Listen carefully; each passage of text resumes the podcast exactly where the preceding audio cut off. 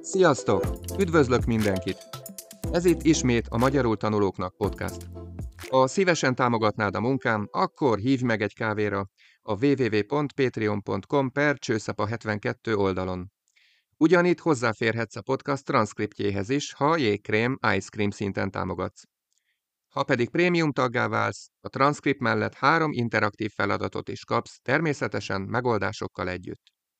Jó szórakozást és stresszmentes tanulást a www.patreon.com per csőszapa 72 oldalon. Kedves hallgatók! Szerintem eléggé egyedülálló Magyarország abból a szempontból, hogy milyen sok iskolai ünneppel kínálja meg a diákokat.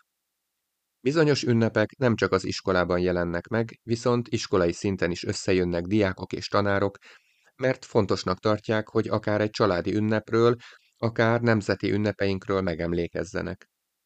Szeptember 1-én kezdődik a tanév. Bármilyen meglepő is, tanévnyitó ünnepséggel szoktunk indítani. Néhány vers, dal és visszaemlékezés a nyári szünetre. Ezek a tanévnyitó legfontosabb elemei. No és persze az igazgató tanévnyitó beszéde. Mivel gimnáziumban tanítok, ennek az iskolatípusnak az ünnepeit ismerem a legjobban, ezen a vonalon fogok haladni. Október 6 nemzeti ünnepünk az Aradi Vértanúk napja, de mivel nem munkaszüneti nap, így a sulikban is folyik a munka. Azért rövidebb-hosszabb időre megszoktunk állni, legalább a töri tanárok átismétlik a diákokkal, hogy mire is emlékezünk ezen a napon, és megpróbálják összeszedni a 13 vértanú nevét. Októberben van egy másik nemzeti ünnepünk is. 23-án nem tanulunk, hiszen ez a nap egész Magyarországon munkaszüneti nap. A mi iskolánkban ekkor az ünnepet megelőző utolsó napon rövidített órákat tartunk. Ezek 35 percesek. Az így megspórolt idő révén fél egy körül elkezdődik az iskolai megemlékezés. Rossz idő esetén egy előre elkészített és rögzített videót néznek meg az osztályok. Jó időben pedig az iskola udvaron zajlik a műsor.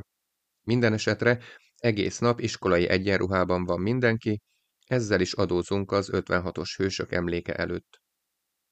Egy régebbi podcastban már meséltem a Halloween magyarországi megjelenéséről, a 2000-es évek óta iskolai szinten is jó móka egy-egy Halloween party.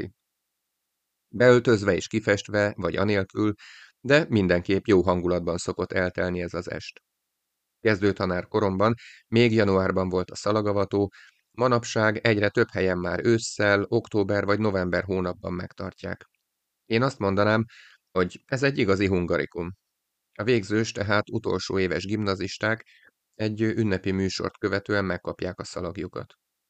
Osztályfőnökük tűzi fel ruhájukra, ezzel emlékeztetve őket, hogy elérkeztek középiskolai tanulmányaik utolsó évébe. Talán az egyik legszebb, de egyben legnehezebb év ez egy fiatalember életében. A tanév végén érettségi vizsgát tesznek, és azzal az is eldől, hogy jó eredmény esetén milyen felsőoktatási intézménybe kerül be a tanuló, milyen szakmát fog tanulni. Kis kék szalagon két évszám szerepel. A középiskola kezdő és utolsó éve. A műsor rendszerint az osztályok táncával zárul. Minden ballagó osztály megtanul valamilyen táncot, amivel megpróbálják kifejezni, megmutatni önmagukat. Szülők és tanárok könnyes szemmel és nagy taps viharral szokták jutalmazni ezeket a produkciókat. A téli szünetet megelőzi egy osztálykarácsony, ahol a gyerekek többnyire megajándékozzák egymást, és eltöltenek együtt egy-két órát társasjátékokkal, beszélgetéssel. A második fél évben márciusig nem sok minden történik, legfeljebb egy farsangi buli. Március 15-én ismét nemzeti ünnepünk van, az 1848-as forradalomra emlékezünk. Aztán májusban felgyorsulnak és sűrűsödnek az események egy középiskolában, főleg a végzősök számára. Az érettségiző osztályok általában április végéig járnak iskolába, hiszen rendszerint május első szombatján van a ballagás. Azt megelőzően szerenádot tartanak, ami abból áll, hogy vagy az iskolában, vagy akár felkeresve tanáraikat otthonaikban elénekelnek néhány ismert dalt. Az ügyesebbek még saját hangszeres kíséretet is biztosítanak az előadáshoz. A tanárok gyertyafénnyel fogadják, és kis édességgel, itallal, akár egy pohár borral megvendégelik tanítványaikat ezen a rendkívüli estén. Másnap tartják a végzősök az úgynevezett bolond ballagást. Ekkor ők már nem tanulnak, hanem elképesztő jelmezekbe öltözve végigjárják a folyosókat, például cirkuszi társulatnak vagy épp hippiknek öltözve. A fiatalabb diákokat összekenik rúzsral, szemfestékkel, de sokszor tanáraik sem maradnak ki a furcsa mókából. Ezután érkezik el az a bizonyos májusi szombat délelőtt, amikor ünnepélyes keretek között vesznek búcsút iskolájuktól, az Alma Matertől. Gyönyörűen felöltöznek, és a virágokkal feldíszített folyosókon végigvonulnak, azaz ballagnak. Ezért hívják ezt az iskolai ünnepet ballagásnak. Ekkor barátok, és még a távolabbi rokonság is eljön, hogy együtt ünnepeljen a családdal, ahol ballagó diák van. Az osztályokról tablófotók készülnek, ezeket bekereteztetik, majd kikerülnek az iskola folyosójának falára, hogy évtizedeken át bárki láthassa, kik voltak az adott év 12. A, B vagy C osztály tanulói. Az érettségi vizsgák május és június hónapban zajlanak. Az utolsó szóbeli vizsga többnyire június vége felé van.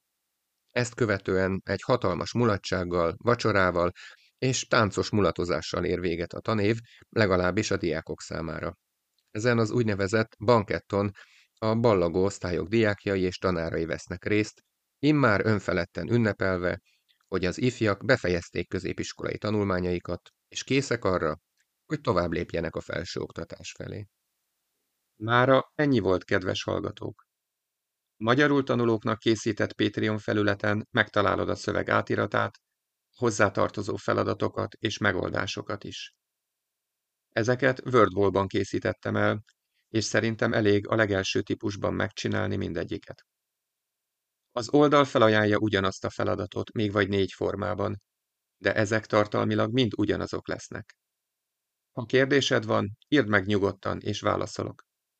Ha teheted, kérlek támogasd a munkámat. Viszont hallásra! Sziasztok!